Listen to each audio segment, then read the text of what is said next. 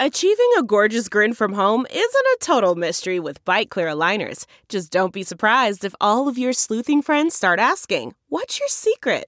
Begin by ordering your at home impression kit today for only $14.95. Byte Clear aligners are doctor directed and delivered to your door. Treatment costs thousands less than braces. Plus, they offer flexible financing, accept eligible insurance, and you can pay with your HSA FSA. Get 80% off your impression kit when you use code WONDERY at Byte.com. That's B-Y-T-E dot com. Start your confidence journey today with Byte. You are listening to the 23 Personnel Podcast, where food and sports clash at the goal line. Here are your hosts, Spencer and Michael. All right, welcome back, everybody, to another episode of the 23 Personnel Podcast, episode 48. I'm your host, Spencer, joined by Michael. the wrong Michael this time, not not not the old one. I'm the boring one. Doesn't talk about anything else but sports. Yeah, we were we were sitting here for a good five or ten minutes trying to think of a good intro topic, but we're like, you know what? We've got enough sports to talk about tonight, and we're gonna forego the food. It's like we're both Mike Francesa, and the other Michael is more like Chris- Russo. He brings up all the topics and stuff. I just I just have nothing. I'm a very boring person. I come home from work, I sit down, I watch Texas Tech or Patriots, Celtics, Bruins, Red Sox, Liverpool. Just So much sports. way too much. Way too much. Well, th there is one thing we're not going to talk about it because we're not a we're not a politics podcast, but we are recording on election Tuesday. it is important to vote. It is. I think both of us voted. If you didn't vote, obviously by the time you listen to this, you're screwed. It's already over with. Um, Labar here had nothing to do with this, but I want to touch on the fantasy update because squeaked out a very narrow victory. The number one rule of fantasy is you never talk about. it. No one wants to hear about your fantasy team, yet y'all break it every week. every single week. Nobody cares. But just because I we've we've gone ten weeks now, man, ten weeks. Yeah, I'm just gonna assume you won because you had Kyler Murray on your team. So I, I won three fifty one to three thirty one. Probably the closest margin of victory. Of course, he he's got Will, Will Grier as his starting quarterback, so it was, it's pretty close there. Um, no really standouts except for Lil'Jordan Humphrey on my bench. Basically outscored everybody I had starting, outside of like So, Murray. by so, uh, so, so, do you know why his name is Lil'Jordan? I don't. So, I, I actually learned this when I was still with uh, 24/7 Sports, but his mom and his brother, uh, they basically decided that they wanted to be like Michael Jordan, but they didn't want to just be Jordan, so he was Lil'Jordan since he was a child, a Little small baby. Very nice. And I also learned that apparently uh, via Chris Hummer, 24 7 Sports, that he, some schools wanted him as a linebacker, which didn't make any sense since he was 6'5 and was a twig. But I think would've pretty safe to say he made the right choice at wide receiver. That would have been a strange linebacker unless it was like a rush end type line, but that's not really a Yeah, I, linebacker. think, I think Tech actually wanted him as a running back because because that's what he was at Southlake Carroll. that's, But that's so strange. yeah, All right, so we've got baseball to talk about because the baseball. not that the Texas Tech baseball season has started, but that the fall season has basically started with the Red and Black series. I think we're through Game Four We today. came through four game fives tomorrow. Game Five's tomorrow, which is the last game of the series. Basketball season opener was tonight, dominating victory as as expected, but second half was still incredibly Absolutely insane. yeah. And then of course we've got football getting ready for the game against the Longhorns coming to town. We were ghosted again by a conference opponent turning us down for a podcast interview preview. That's two. Of- it was, of- it was OU in Texas. They're, they're too No. big for. Oh, wasn't OU? we we got somebody for OU. It was uh who was it? It wasn't Kansas. It was TCU. Uh, TCU. No. D- No, it wasn't TCU. I'm blanking on it. There was a conference opponent we've already Iowa State. That's who Iowa it was. State. I, uh, uh, I don't have anything jerks. bad to say about Iowa State, so um, Those I'll just leave it. corn people. Okay. Baseball, red and black series. Michael, you've been attending most of these games. I've been three of the four. Yep. I've been keeping up with them basically through you. Um, why don't you tell us what's going on? So red and black series is just like every other. It's like the Tech basketball scrimmage uh, last week. It's like the spring game. You just basically what are the newcomers going to look like? What improvements are made? So basically, what I got from watching this series is there's going to be a lot of good freshman hitters. Back in the since Tadlock's been here, there's been a few recruiting classes where one side of the ball has been dominant. Like in 2016, we had that pitching staff. We had Davis Martin, Steven Gingery, Ryan Shetter, Ty Harpenau, all all, all part of the same class come in and just dominate. 2017, the hitting class, we had Josh Young, Grant Little, Michael Berglund before he transferred out. And even if you want to include transfers, Cameron Warren, Zach Reams, that was a huge class. So last year we didn't really get a definitive like dominating side of the ball, but this is definitely a hitting class. So when you talk about this being the hitting class, what is? I mean, my thing is like that's great. Uh, I, I, I guess I, I just feel confident there. Pitching, I think, is where we've kind of been. We were.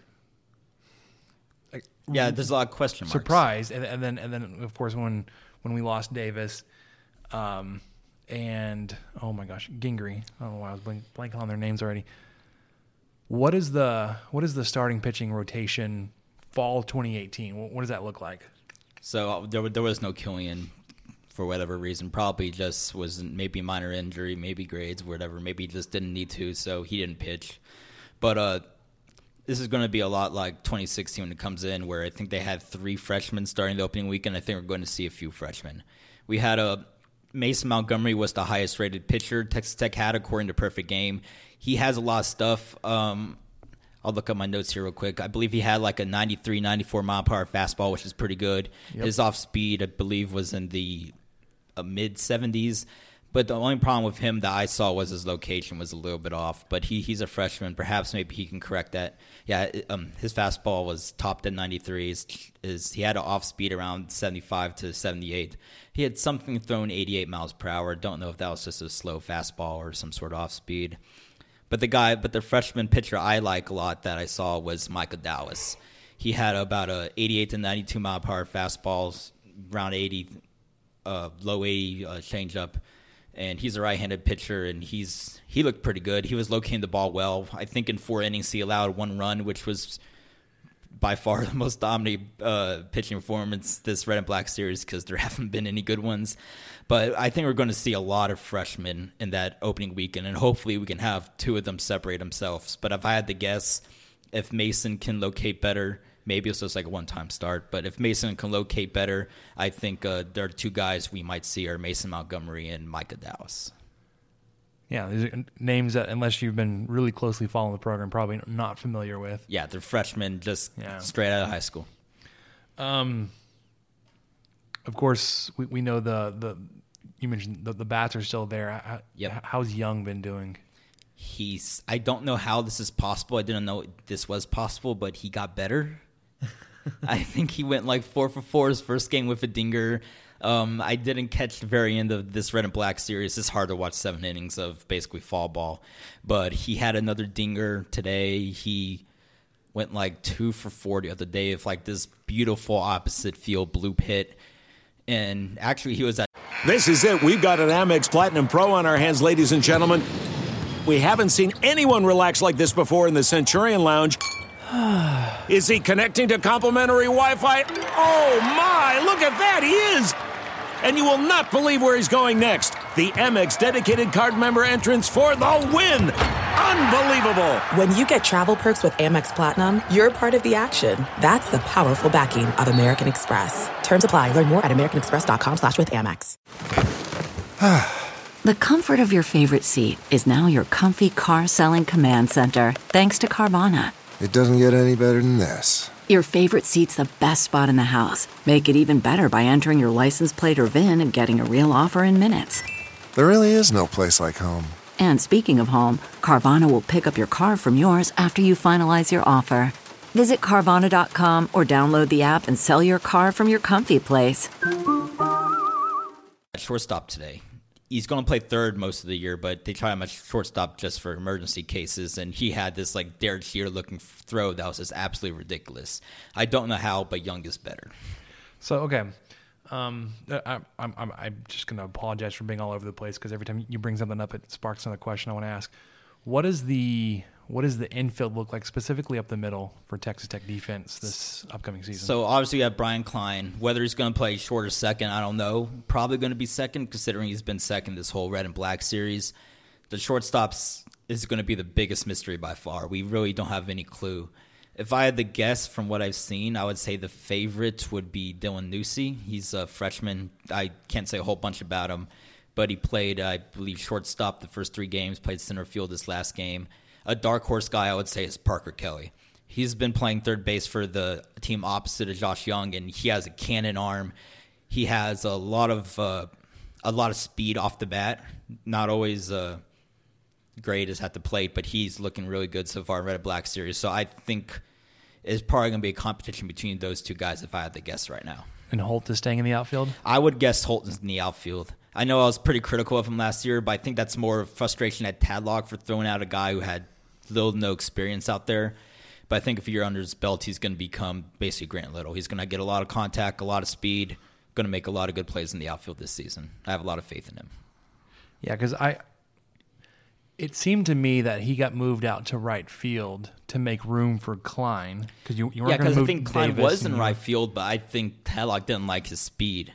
But but my but my defense always was I'd rather have a guy not as fast who you know is going to read the ball right every time than a speedy guy who can make it up, but sometimes will make a crucial mistake like he did against Duke.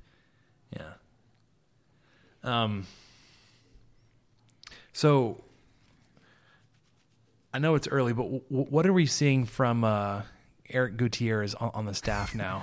It's actually funny because he was playing first base today. He didn't bat, but he was defensive first base, and honestly, he looked like he hadn't played first base since he was at Texas Tech. He was a little rusty, but uh, I, I mean, it's, it was just fun seeing him out there again. When I first got here, um, I decided to follow the team in 2014 because I've never even heard really much about college baseball before that, and I immediately fell in love with Eric Gutierrez. So it felt bad. It, it brought back some good memories seeing him at first base today.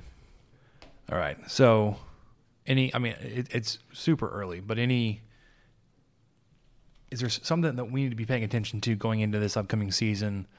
Um, is there a, a specific position battle, like maybe outside of I would say I'd say but- uh, position battles outside outside of shortstop. I feel pretty confident in what every guy's position is going to be, but two guys need to look out for that you might not have heard of. Max Marusak, he's a freshman from Amarillo, was actually supposed to go like in the first five rounds in the MLB draft. Didn't because I think his contact, his bat's not quite there. But my God, that dude may be faster than Gabe Holt. He's got yeah, a you, you you you shared that that uh that's sixty speed with us, and it was actually yeah, there's a there's a 20 Holt's. to 80 speed when if, when you do a baseball scouting, there's a 20 to 80 tool range, 20 to lowest, 80 is the highest. So you can be he has an 80, like he Right. can't get any higher than what he's at. Basically, is what MLB scouts are saying. Like this dude's like Mookie Betts, Jose Altuve fast. as fast as they get. Yeah, and and when he does get hits, he had his bunt where he was beautiful, just beat it out, didn't even have a chance at it, and then he had he already has like three homers. So apparently, when he does get contact, he he, he rips the ball. So okay, the, of course, the, like I just mentioned, you- mentioned something that makes me want to ask a question. Where are we seeing um, McMillan playing this this upcoming season? Is, is he, is He has not made a, he has not made an appearance, but I would guess bullpen. I mean, yeah, he has, hasn't played at all uh, this red and black series, at least not since I've been there. But I, I, would assume it would be the bullpen. and and and he's not going to get any kind of like DH role or like I, I bet Tadlock throws him out there every now and then just to see if he's what he does. Because obviously, if he if he has it working, you don't hit a you don't take out a guy who can hit 475 foot home runs. right. But I think it might be a deal where you throw him in, see how he does. If he's still like batting around 200 like he did in the past, just leave him the bullpen. Okay, so if it's not McMillan at DH, who's who's, who's going to be? The the other freshman I was about to mention, T.J. Rumfield. First of all, this guy's huge. He's not big, but he's like 6'4", 6'5", and he, he has a lot of power. That dude can rake. I think uh, just based off today, he had a bases loaded and he hit a ball all the way to the right field corner, like it hit almost hit the wall in the in the right field corner and brought everybody in. I think another time he hit like a gapper, but that dude has a lot of power and he he had his first real fielding opportunity today. He's been playing first a lot. He looked at third, did not look good at all, but it's okay because we have Young there. But I think his bat is so good, you have to put him at DH. And he, he wouldn't take over first over uh, Warren. I would, I- if I had to guess, I'd have. I mean, Warren's been left field, but Grant Little was shortstop last year, Red and Black Series, so I think he's just testing it out. But I would, uh, I would assume Wa- Warren's probably first in the outfield. If I had to guess right now, this is going to be a ton of speed. I'd probably have Marusak, Holt, and Cody Masters right now. All right. Well, the season gets underway. What's that like? Mid February. It's like early mid February, still Yeah. a long ways away. Tons of things can change. Lots of things have changed. We'll, we'll definitely keep an eye on that. We'll be going to games, obviously, again. Um, I'm, I'm sure we'll- have season tickets in our office that I will be very heavily using this upcoming season. Um, basketball season, there is no waiting for that one. It started tonight. Uh, you and I went to the the scrimmage, the open scrimmage. I say open. It was like it was a ticketed scrimmage. It was a donation. yeah, it was a donation. We went to that last week. Um, excuse me. And then there, the game one of the season was tonight against Incarnate Word or UIW, whoever you, whoever you believe was supposed to give the the official name of the school. Um, an interesting half or interesting scored halftime it was thirty nine to thirty. Yeah, I was getting a little bit worried because I mean, you, you saw them; they they look like a high school team. Yeah, so I, I watched the second half of the game here at home, um, and the second half. oh, So I turned it on. It was forty-one to thirty. So like it was really early on in the second half. Texas Tech went on to went on a I don't know if you can call it a run, but like they outscored Incarnate Word forty-eight to seven in the second half. and the and they scored two points, I believe, like in the first minute. So at one point they were on like a thirty-three to three run. Or- Yeah, and then was- it just kept on increasing. it was just a ridiculous second half for uh, for the Red Raiders in in a good way. Um, as much as we were struggling, or as much as we were seeing Tariq Owens struggle on the defensive side, I think there was a stretch where he had like five or six blocks. He had three like- blocks, one possession. I think he had like five in like two minutes. yeah, and it was that like one possession. It was it was kind of sad for the the UIW guy. Like he, Tariq Owens would basically block the ball back into his hands. He'd shoot again, and he'd block it right back to him. Yeah, I think like their best player caught the ball. Tariq was nowhere near him, so he just tries to do a simple layup. Tariq just comes in, like palms it against the backboard, gets it back, blocks it. I think goes out to like three point line, bring it back in, blocks that one again, and it was it was a crazy sequence. And then I think Texas Tech finally took over possession. Um, but then, you know, like they, they, they finished the game with what ten blocks. It was eleven, I think. And 11? Tariq Yeah, had I mean- six of them, which was tied second all time with like three other guys. Yeah, well, I mean that. First off, you know, if you have six blocks total in the game, that, that's a lot for Yeah. a team, right? And you've got an individual with that. Yes, it was UIW. Yes, it was the first game of the season against you know a woefully outmatched opponent. Um, but I think you're, you you can see a little bit of his the defensive skill that he was brought in to to his skill on the defensive side. uh, One of the big big reasons why he was brought in. Just kind of take over the Zach Smith role, the rim protector. Yeah, but more of a, a shot blocker than uh, I mean, he, the broadcast, granted, was was some was tech staff, was John Harris and Chris Level. We're talking about they, they were making some um, comparisons to to Mo Bamba from Texas of last year, saying, um, yeah, he, he can probably block a lot of shots, but he can also alter a lot of things that aren't going to show up on the stat sheet that you're not going to see him do, but the the opposing team is going to think twice about taking a shot against him. And I think games like tonight, you know, where the, well, when everybody's like six four, I mean, he's gonna have to get over that. Might be a little right, hard. but like when when you put this on tape and, and you start getting some like you scout Texas Tech and you look at the stats and you say, dude, Tariq Owens had six blocks in the game. Let's let's not try to test this dude. He's he may be six ten, but like he's a he's a long six ten. Yeah, although I will say that I, I'm always kind of cautious of grad transfers, and I don't really learn much about until Big 12 play. I think Livingston averaged like 10 points or 15 points when he was here, and then he just kind of faded in Big 12 play. Didn't really see much of him. Tommy Hamilton, on the other hand, obviously he wasn't as big a factor as Livingston was to his team, but he kind of increased his play as it went on, and he got better and better. So Tariq looks really good now, but this is out a conference. You are expected Yep. to beat these teams by like 30, 40, 50 points. Which you did tonight. You beat Yeah, him by 50. 50, yeah, that's pretty 87 good. 37. But but I'm gonna wait till Big 12 play before I'm like Tariq is that guy. Sure. Um, you mentioned Tommy Hamilton. I, I, I just think back like that ridiculous stat where Texas Tech was like Undefeated when he undefeated three. when he made just a single three pointer. Like, dude, just throw him up till you make him. That's the next level. Who cares? Stat right there. I know it, it's one of the things that like is just really deep, and somebody found it, and there's like, well, let's let's let's let's follow this one. Let's track this one for a little bit. I think it was all good till like Kansas or something, and then it and then it just went away. yeah. Um, Jarrett Culver had himself another game, a little quiet game. He actually didn't. He actually didn't play that well, but he still got 16 points. Or at least I thought he didn't play super well. But he, he got he was missing some shots there. wasn't really as assertive as thought he needed to be, but still had a pretty solid stat line. Yeah, sorry, I'm I'm trying to pull it up on my phone real quick so I can actually reference something for I know he had a he had a game high 16 that game. I believe it was just under 50% shooting. And uh, I mean, a lot of those were dunks and layups, but that's part of it. The fact that he caused a turnover and was kind of in transition. But it wasn't just a lot. He did, well, he didn't have a lot of one on one or wide open just shot making this game. So Matt Mooney found himself on the scorers sheet quite a bit, 12 points. Would assume that was a lot in the first half. I don't remember seeing him a lot uh, in the, the second half. I think the only problem I have with him is he's a little bit too passive sometimes. Is he still trying to create shots for Yeah, everybody else? there's like one or two times where he could have shot it, and he's like, "No, you got this," and just passes somebody else who wasn't really more open than him. Yeah. So looking at the stats from the game, obviously this is of course game one, non-conference opponent. You shot nearly sixty percent from the field. You were forty-one percent from three, which is ridiculous. Um, you missed a couple free throws, so your f- th- free throw percentage is a little lower. It's at seventy-seven, but you were ten for thirteen. Yeah, but I think a lot of those free throws were like walk-ons and s- stuff late in the game. Yeah, sixteen assists, thirteen steals, eleven blocks.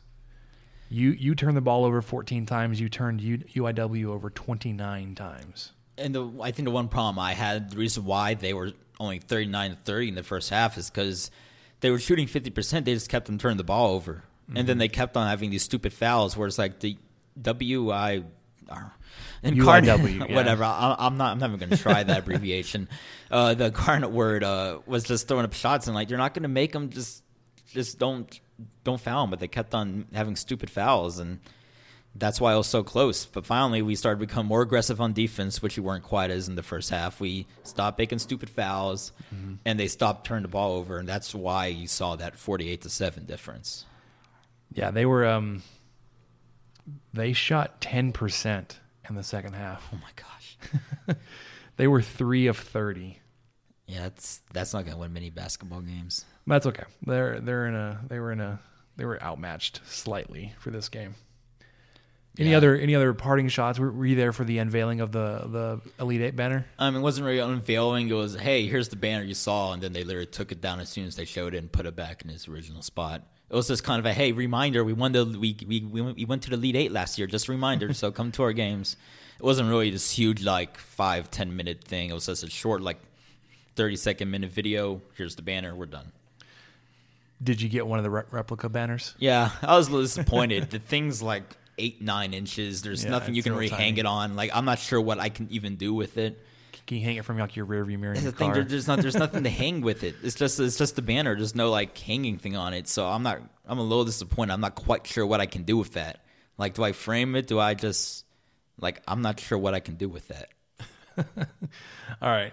Um, I'm sure Dan is just outside of his mind now that basketball's back. Yeah, he was watching the game in delay, so he's probably right in the middle of that second half. He's probably right really now. upset. Like if he was checking Slack, he's probably really upset with us because we were Oh, well, that's not his own letting fault. him. Yeah, we were not letting him. I watched so many uh, Boston sport games on delay. I just learn if I'm watching something on delay, I can't go on social media at all. I No. don't check text messages from people that might tell me something.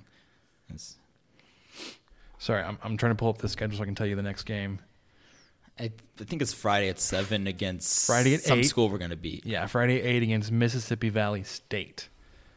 Hall of Fame Classic campus game.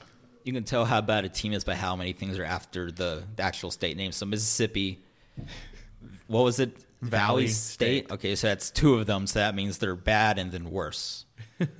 Well, hold on. When you say that though, like Texas Tech, Yeah, but that's are but they bad? Tech. Okay, state state and tech are different.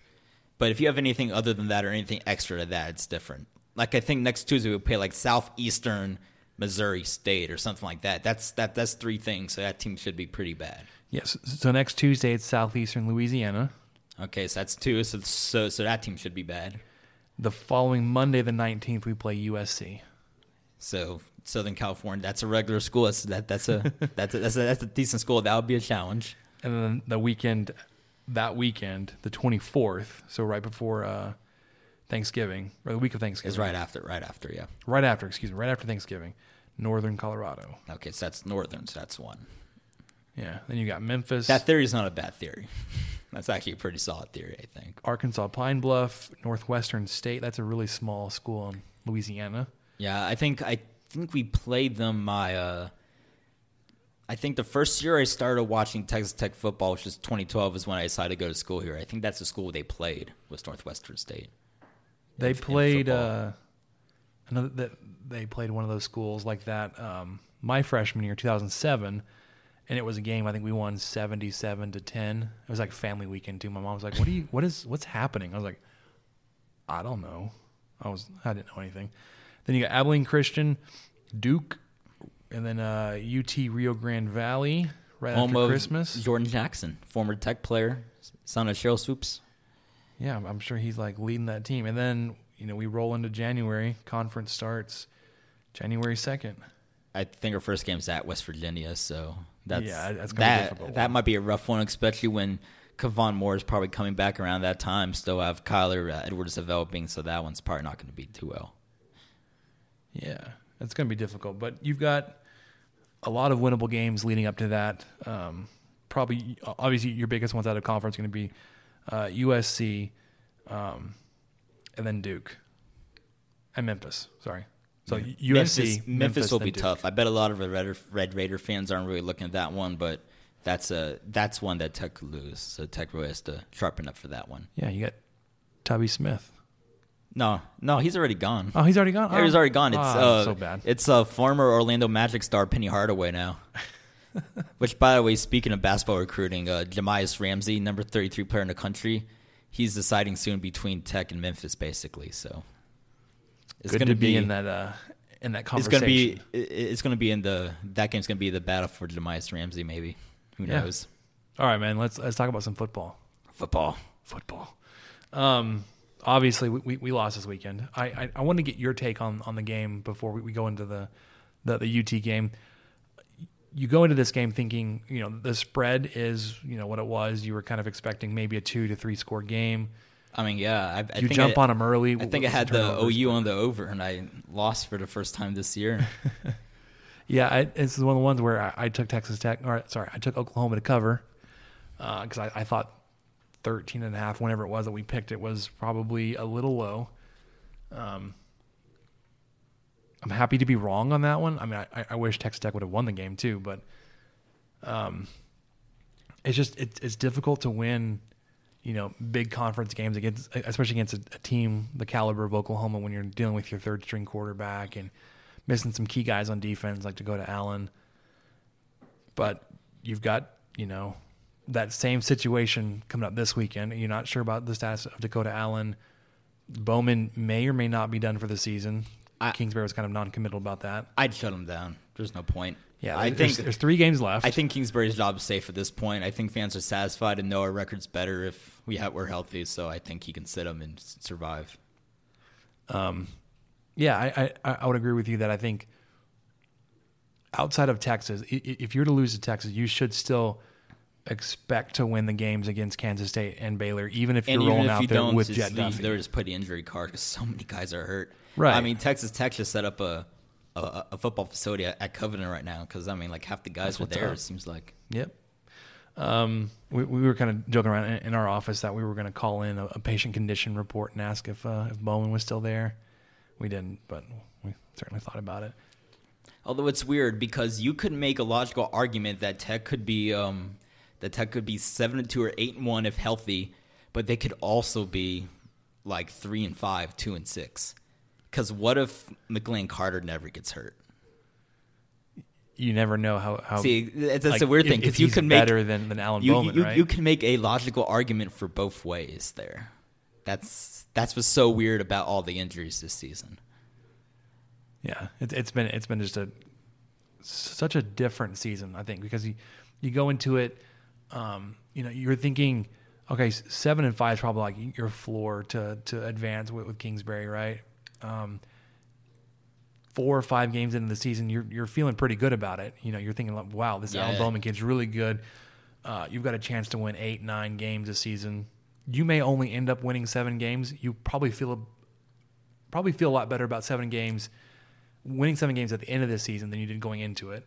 Oh, Especially when you look at all, all the injuries you sustained, and then everything you've got coming back. Um, yeah, I think I had him at like four and eight, which is pretty bad. But then after watching this season, I think we realized that we I didn't think the offense would be this efficient because no one knew we had A- Alan Bowman. Seth definitely was not hyping him up. I think you can confirm that. No, because like what we saw from the spring game, he was the third quarterback, and he and he was just running lost. these Yeah, simple routes that he could barely complete. yeah, he was he looked like a freshman, but he doesn't look that way now. Um, and then of course you got Antoine Wesley and, and Oh. T.J. Vasher. Especially, I was going to say especially Wesley- Wesley, Wesley though, just complete surprise from the spring to now. He's not coming back next year. There's no way. You don't think he's coming back? No, are you kidding me? Do you think he, He may um, have like 1,500 yards and like double digit touchdowns. You really think he's not going to go to the pros at like 6'4, 200? I don't know. Uh, I, I was going to ask you though. Do you think he he passes Keke Coutee for number two on? Where's Keke at? I- Yard, I think it was wise. fourteen. It's in the fourteen hundreds. So, well, if, So he's- if Jett Duffey's his quarterback, he's not going to. But uh, Yeah. So I mean, if Bowman's back, I think he does. But if you know, if if you have your rotating quarterbacks, I think he's not going to. So Wesley currently has eleven hundred and seventy six yards. Oh, that's more than I thought. I, I thought I thought he was much closer to 1,000. uh, Keke Coutee had. Like I said, I think it's in the fourteen hundreds. Let me look it up real quick. Doesn't Jakeem have the actual record, or is that or is that Crabtree? So Crabtree has number one, and it's like nineteen hundred yards. It's ridiculous. Like he's he's not on pace or anywhere Was close that to being. was that that 08 or 07? Oh, it was 07. 07. So he just passed Crabtree for his 08 season because he was Yeah. number 10, and it was just over a thousand. Um, Coutee had 1,429 yards. So he has to get year, about 250 yards in three games. which I think is definitely doable. Oh, that's yeah, yeah. Because I think you have one game you can get like 150, and then you just need 100 combined Yeah. the next two. he needs 253 over three games Oh yeah, to pass him. Yeah, yeah, he got this. He's got, got this. He, he could do it in one game. Like really, when we talk about like Kansas State or Baylor, he could probably do 250 in one game. Although, I, although, although bringing those teams up, that brings up my second point of I think why my prediction was so off is I did not realize how bad the Big 12 is this year. No, I did not think. T- Well, TCU turned into a potential Big 12 winner to maybe the worst one of the worst teams in the conference. they probably had the biggest swing of between expectations and reality, Like I was gonna make a joke. and like in the worst possible. I was gonna make a joke if they lost to Kansas State. They were technically the worst team in the Big 12 because they had the same record as Kansas and they lost to Kansas. So they would have been the worst team in the Big 12 this year. and they beat them by a point. All right. So in this game against Oklahoma, Alan Bowman leaves. Apparently sustained a re-injury to his his, his lung. We, we talked about it just really briefly. Um, not entirely sure if he will be coming back this season. Not even sure if he's even out of the hospital yet. But there was a really interesting and awkward exchange between Don Williams and Cliff Kingsbury at one of the media availabilities after this, where uh, Williams was kind of pressing Kingsbury and saying he well he was he was medically cleared before he came back, right? And Kingsbury was saying, you know, it's not my decision. That's not my, my- that's not my call. That's on the physicians. Um, you know, and then Don pressed it again, and then it's like just the reaction from Kingsbury was, oh my god, it was it was it was uh it was cringeworthy watching that. Yeah, something obviously uh, ticked off in Kingsbury's head. I don't know if something prior or just the fact that maybe he's Well, like, he asked it so many my medical times. Yeah, things. it was it was just strange. He asked him so many times about this one thing. Um. uh, Yeah, it was just really. If you haven't seen the video, you should go look for it. I think my favorite Don Williams thing right now is watch when he releases his top 25 for the AP poll and just watch his replies to people. It's like the funniest Especially thing ever. UCF fans. yeah, it's the funniest thing. Or like I've seen some Houston fans like, what is this guy thinking? He's like, you're right. You just lost to SMU. I should definitely have you on my list. Oh, It- and- it- it- just watch out for that next Sunday because it's it's it's it's a one it's a hilarious one hour show right there. Yeah. Um, also, a couple other injuries from the game. Dakota Allen. I- I'm not sure he that I'm not sure when he injured himself. I, I was going back. I, I took some pictures at the game. Um, early on those first couple drives when I was in the north end zone. So I I got pictures of both Dorsey interceptions, and on one of those drives, uh, it was Dakota Allen was making a tackle against uh, Trey Sermon, and he already had the cast on his hand. So it looked like one that was Well, that so- broken hand was from the previous week, so that was already a Yeah, see, I, I had no idea when that was, but he, he played what like one or two series, I think played, yeah, like yeah, like two or three. and I was on the field with our with our uh, our promo family, and I saw him go up the the, the tunnel, in the second quarter, uh, and then he didn't come back. Jacob Hines, It's a knee thing, I think. yeah, he he- left the the game with a knee injury.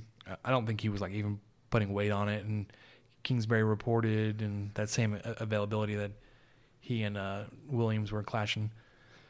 That Hines is probably done for the season. Um, you know, not not the best time to be losing players, but you've got you know, like I said, one one big game left on your schedule this weekend, and then you've got two winnable games even without Jacob Hines.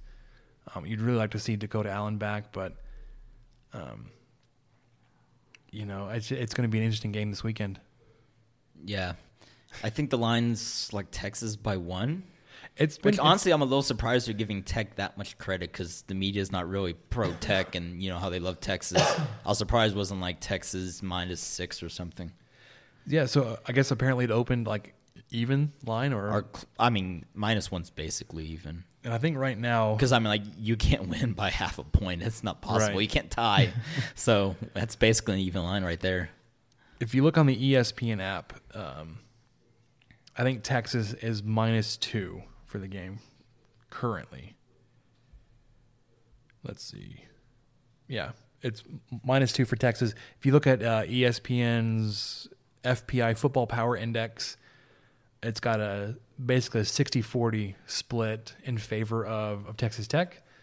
Um, I, I don't know how how big you are into the advanced stats, the the S and P plus, Michael, but I like stats. I just um I haven't been that in tune with Tech football this year to know like what they all stand for and everything. So I'm not really super knowledgeable on that.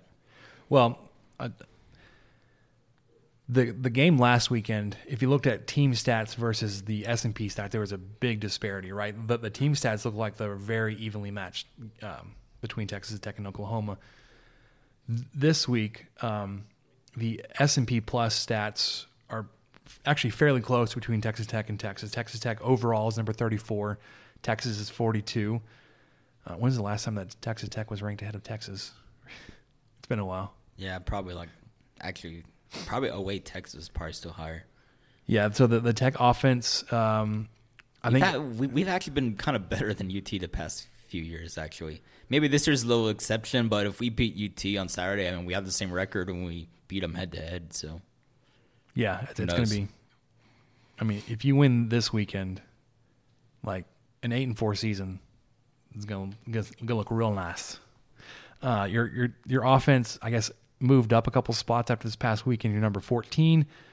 Um, the Texas Tech offense is 26. Sorry, the Texas offense is 26. The Texas defense is 50th. So you've got a 14 versus 50 on the offense versus defense for Texas Tech. Sorry, for Tech offense versus Texas defense. Um, like I said, the Texas offense is 26th. Your defense kind of hovered in the same spot. You know, you don't really take a big hit from giving up a bunch of yards to Oklahoma. You're still at 88th. But if you look at like the points per like the team stats, so the, the tables you can find um, with ESPN, there's a there's a big difference there. Um, Texas is scoring 32 points a game and giving up 27. you're scoring 43 and giving up 30. So you you know this is where kind of like the the biggest impact from the Oklahoma Oklahoma game was. Cause I think going into this game you were giving up 27 points and they put up a whole three points on your season average. Um, everything else is actually fairly even. Um, it looks like you've got a great opportunity to get back on track with your rush defense. Sorry, your rushing offense. Um, you know, I I really think that for you to find the balance that you had the, the beginning of the season, your offensive line needs to figure some things out and help the the rushing game pick up. We we saw Da'Leon Ward uh, have a, a, pretty good game this past weekend. It was, of course, both rushing and receiving. Um, you know, Ta'Zhawn Henry had a couple of really nice plays, but the offensive line I think has a really big role in uh, in helping get the offense, especially the rushing game for Texas Tech, back on track. Yeah, I don't think there was a. I think last week was mostly a passing game. I can't remember any really particular great run plays. I think it was mostly a lot of passing, but yeah, I think running is going to have a, a, a, huge impact against Texas. I mean, we saw last week of, of, of with West Virginia. I think they averaged like maybe six, seven yards per carry. It was a lot, but I remember a lot of times when they were driving, they would just pull off these like five, six yard runs, and that was just really just bringing Texas down a lot. So I think if Tech can get the running game going, it might be a pretty good day, and perhaps maybe we won't need to throw the ball as much. Yeah, so you ran the ball 27 times against Oklahoma this past weekend. it seems like a lot. I thought it was less than that. Yeah, that that does feel a little bit higher than, than what I remember. Um, and then you, I think you average a little bit, a little around four yards a carry, which I think a lot good. of that was in the second half when Bowman went out though, and perhaps yeah, Kingsbury got a little bit too conservative with Duffey. Yeah, I was about to say that's probably a lot of Duffey's uh, rushing stats in there a little bit. Um, whereas Texas last week, they ran it 39 times for 166 yards, so right around four yards a carry, which is about what you were getting. Um, and they gave up seven yards a carry to West Virginia. Yeah, I just remember a lot of those runs. Remind me a lot of Texas defense in 14 and 15. Where it's like, well, these guys are just going to keep on pulling off these six, seven yard plays, and I'm going to score here in a second. It just reminded me a lot like that last week. So if we can do that, like what West Virginia did, we'll be all right. All right. So we've kind of touched on the line a little bit. Um, I want to go ahead and get your prediction. How do you see this game going this weekend? You want to steal my prediction? I want really? To, I want to hear it. I want to hear you give it to it. us.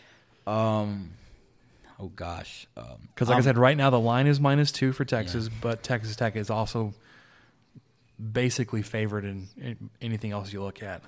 I think I'll go. I think I'll go Texas 45-38. I just don't feel super great with with uh, Duffey behind center, and I think maybe they can we can get a pretty good defensive return that will kind of account for a touchdown. But I think there's going to be a moment where Jett maybe goes on a drive or two, but there's going to be a lot of stunt drives, and I just don't see Bowman being ready for this game. Yeah, I, I don't. I don't think Bowman plays this weekend. I, I think. Would you say 35 for Texas Tech? I think I it was even um, that feels a little high. 45-38. Yeah, maybe I should go lower. Um, it's going to be like a one-score game, but I just don't see Tech putting up the usual like 50 or high 40s or anything like that. Yeah, so if, if you look at the, the Texas averages, again, they're averaging scoring 32 points, giving up 27. I think it'd probably be really close to that. I think the only um, reason why I say Texas uh, um, Tech so high is even though Duffey scored third, or I think 17 against TCU, they have a good defense. I think it's West uh, Texas defense is maybe more like West Virginia's type defense, and I think Duffey can move the ball some. Like not enough to score 50 or so, but just enough to get some points on the board. Yeah, I, I like to see them um, effectively run the ball. All right, we can see Duffey.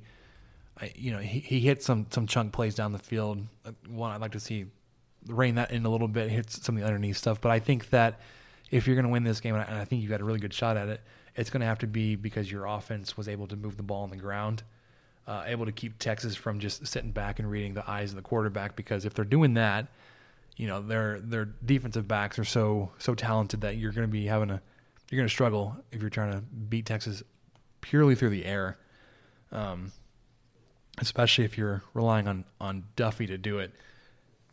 But I think I think you're gonna you're gonna get Texas here at home. I think it's gonna be more like a I don't know, like a 34 31 or a 31 27 type game.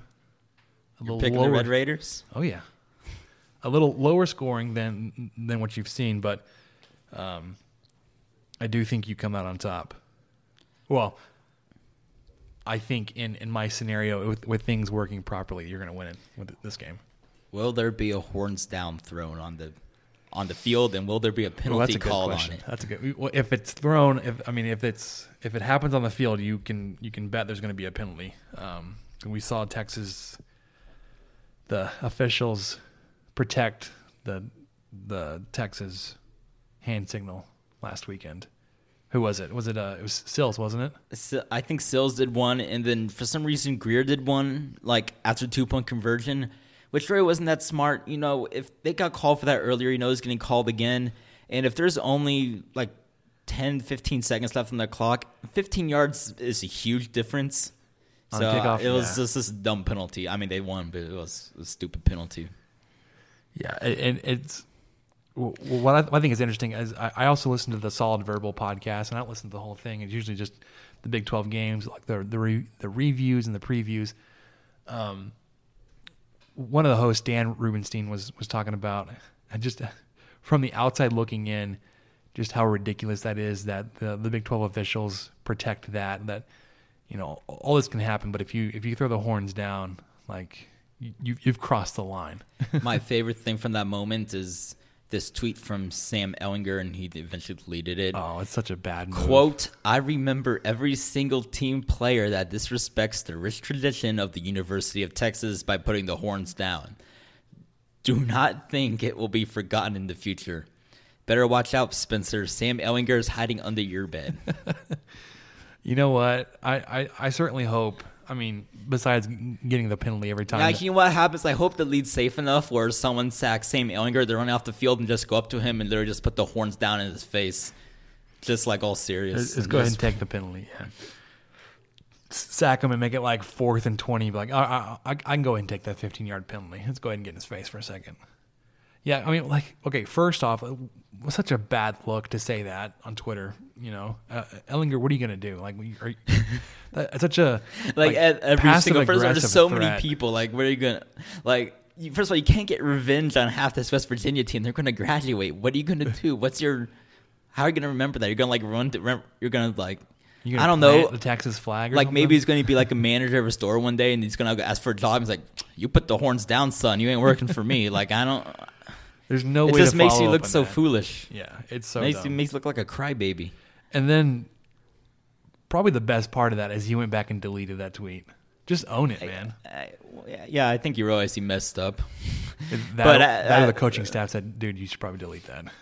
Yeah, I mean, like no one's gonna. It's not gonna make anybody play better, but it just makes them look foolish, and it's just. Uh, it's a, it, it just makes you a laughing stock at that point. He just looks so bad. That's such a dumb thing to do. I'm sorry. I'm not. No, I'm not even sorry. That's just dumb.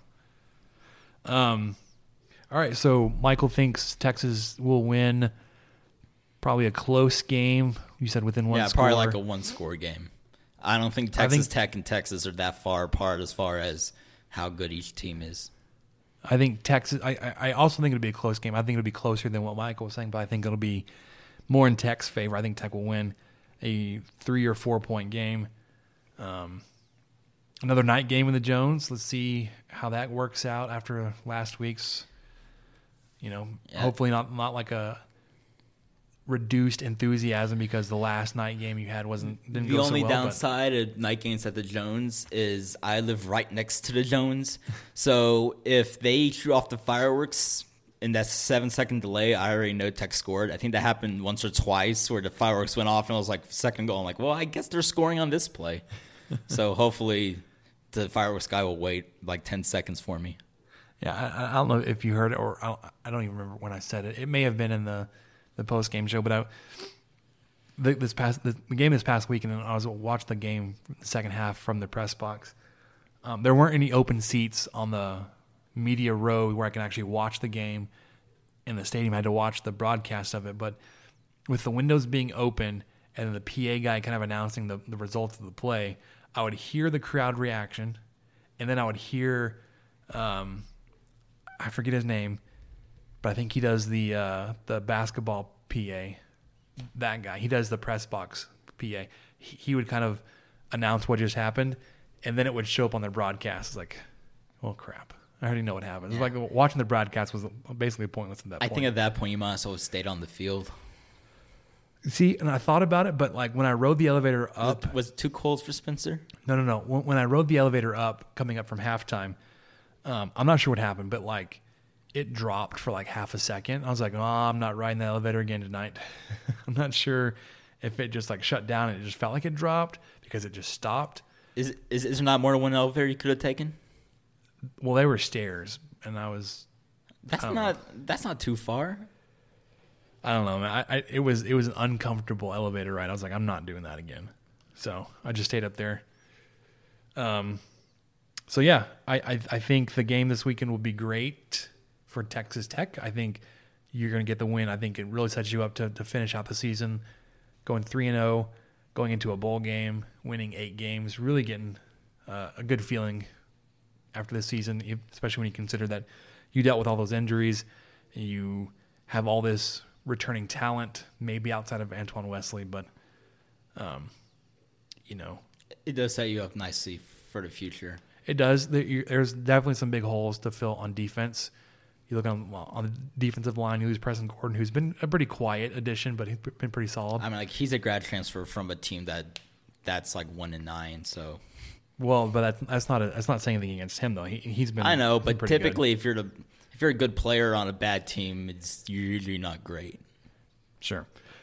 Dakota Allen's a senior; he'll be gone. Um, Jordan Brooks will fill that role nicely. I feel Yeah. Riko, I think's coming along fine. Jordan too. Brooks and Riko Jeffers will be a fine linebacker duo next and, season. and You those lose- cornerbacks, those guys are coming along real nice. Adrian Frye, I think I got on him early because a lot of his interceptions were I, I messed up, but here's the ball, and now and, that, and now he's turning into these. The guys are reaching up and he's like tapping the hand where ref can't see it or knocking the ball away, and he's he's improved so much this season. the, there was one of the I think it was Douglas Coleman actually, but like one of the deep passes against Oklahoma where the his defense on that pass was just perfect. Like he he leapt with with just great timing. And basically, he put his hand between the receiver's hands and knocked the ball out, and it was just really good. He, he's coming along a little bit. You will lose uh, grad transfer John Bonney. Uh, maybe not not the biggest loss. You'll Does lose. he even play on defense anymore? I don't even know to be honest. he, he played a little bit. I, Um, I, I know he's on special teams, but I don't. But I don't. I can't recall him really being in the defense that much. You'll lose uh, Vaughnte, Vaughnte Dorsey And Jah'Shawn Johnson. So there's both your safeties. Johnson. You got to replace them. and the first backup too, which I think is the point I was going towards. So you'll, you'll have some guys to replace. Hopefully, you get a guy like Octavius Morgan back uh, if he's granted a medical red shirt, which I he, mean, he should. There's no way he. I mean, missed the whole season. Yeah. The NCAA would be even more evil than what we think if they just say you can't come back. I mean, Alfredo Morales had like two or three redshirt years. So tell me this guy can't get one. Yeah, and, and you got guys like Zach Austin and uh, oh gosh, Ja'Deion High both are multiple year seniors. I think Tuckle has plenty of depth at receiver. Well, KeSean, KeSean Carter hasn't really done much since the first few games, but I think he can step into a role easily. That's yeah, but that's another guy that you you saw some flashes early on this season. You're like, I wonder why he's not getting the ball a little bit more than you know. Then you see Ja'Deion High just have a really quiet but solid season. He's like, been he, he's gonna take over the Batson role. Just I'll, I will be a really good possession receiver. You need five yards, I'll get you five yards. yep. All right, so what did you learn this week, Michael? What have you learned? I, I- don't learn much these days. I graduated in May. He's so not in school anymore. He's trying not to. I, I got asked the same question at work, and my smart ass answer was, "I learn you don't learn things some weeks." And he's like, "Wrong answer. Try again." And then my next answer was, "I learned that the week isn't over yet, so I still have something to learn." Eventually, he just gave up. But uh, yeah, I, I didn't. re- I guess what I what I learned is that you can learn a lot of things from watching scrimmages, the basketball and baseball. It's not it's not that if they play well, they're going to play well in the regular season, but you get a lot of like good ideas on what guys are going to be just based off those type of scrimmages. I got a lot of good info watching those teams, and I feel like I'm a. I feel like I'm the top like five one percent of Tech fans now, just because I went to so many of those basketball, baseball scrimmages this past week. Yeah. So I would say, um, not that there's really any surprise, but some people really think that it's never too early for Christmas. The guy Christmas- across, I, I don't know if you noticed when you, when you pulled up, the guy across the street from us put up his Christmas lights this past weekend. Oh gosh. And so I think like someone right after Halloween is like, it's officially Christmas season. It's like, yeah, no, because it's- Thanksgiving just doesn't exist anymore. Um, I mean, putting up your, your Christmas lights at this time of the year, not like an egregious foul in my book, but dude's also turning them on. Like he's not even waiting for you know Black Friday. In my opinion, is right after Thanksgiving dinner is the is when every like eh, you can set them up right after Thanksgiving dinner is when everything can go active. Yeah. That- that's my opinion. And then you can take and then you can leave it up for a week after New Year's. I think we have to New Year's is your deadline there. So I think that's your month and a half, two month period for And see, I- Christmassy. I, I would say probably you could start Friday after Thanksgiving. Go ahead and just have the whole Thanksgiving day for Thanksgiving. Yeah, no, no, no. I'm, turn on your lights I'm on saying like right after dinner. You, you I, I think you do it. I'm saying you, you because should, if it's settle if, from it, dinner. if it's 9 p.m. on Thanksgiving, you're not your Thanksgiving's over. You're done. You're sitting on your couch. watching football, What? Well, whatever terrible Thursday night game is probably on this year. I don't even know who's playing, but uh, you're the probably gonna- Longhorns, right? What are they, who are they playing? No. I think the I, I think they switched that. I think now they play the day after Thanksgiving, but uh, you're just on your couch watching NFL or college, full turkey, full beer, passing out in about 30 minutes. It's okay. Turn on your lights. Everybody's out Thanksgiving mood already. They're already thinking about sleeping and, and shopping the next day. You're right. Texas is not playing on Thanksgiving this year. They're playing on Friday morning. Yeah, I don't think they play on Thanksgiving in a couple years. I think they switched that because I think they. I mean, it used to be didn't didn't this is this is before my time as a Tech fan, but doesn't didn't it used to be Texas A and M Thanksgiving, correct? Mm-hmm. And obviously, whatever match Texas plays on Thanksgiving, it's not going to compare to that one because those two really hate each other. Just culturally different, just everything's just so different about them. And uh, I also love that A and M fans think they're like so above everybody else. I, I can't stand those guys. So there are three NFL games. Three NFL games. Cowboys Redskins is one. Bears, Lions, Bears Lions. Okay, Falcons, Saints for the night game. uh, that could be good depending if the Falcons turn it around. Yeah. All right. So I want to thank Michael for joining us in place of McDonald. We will hit you with the post game reaction on Saturday. Thanks for listening.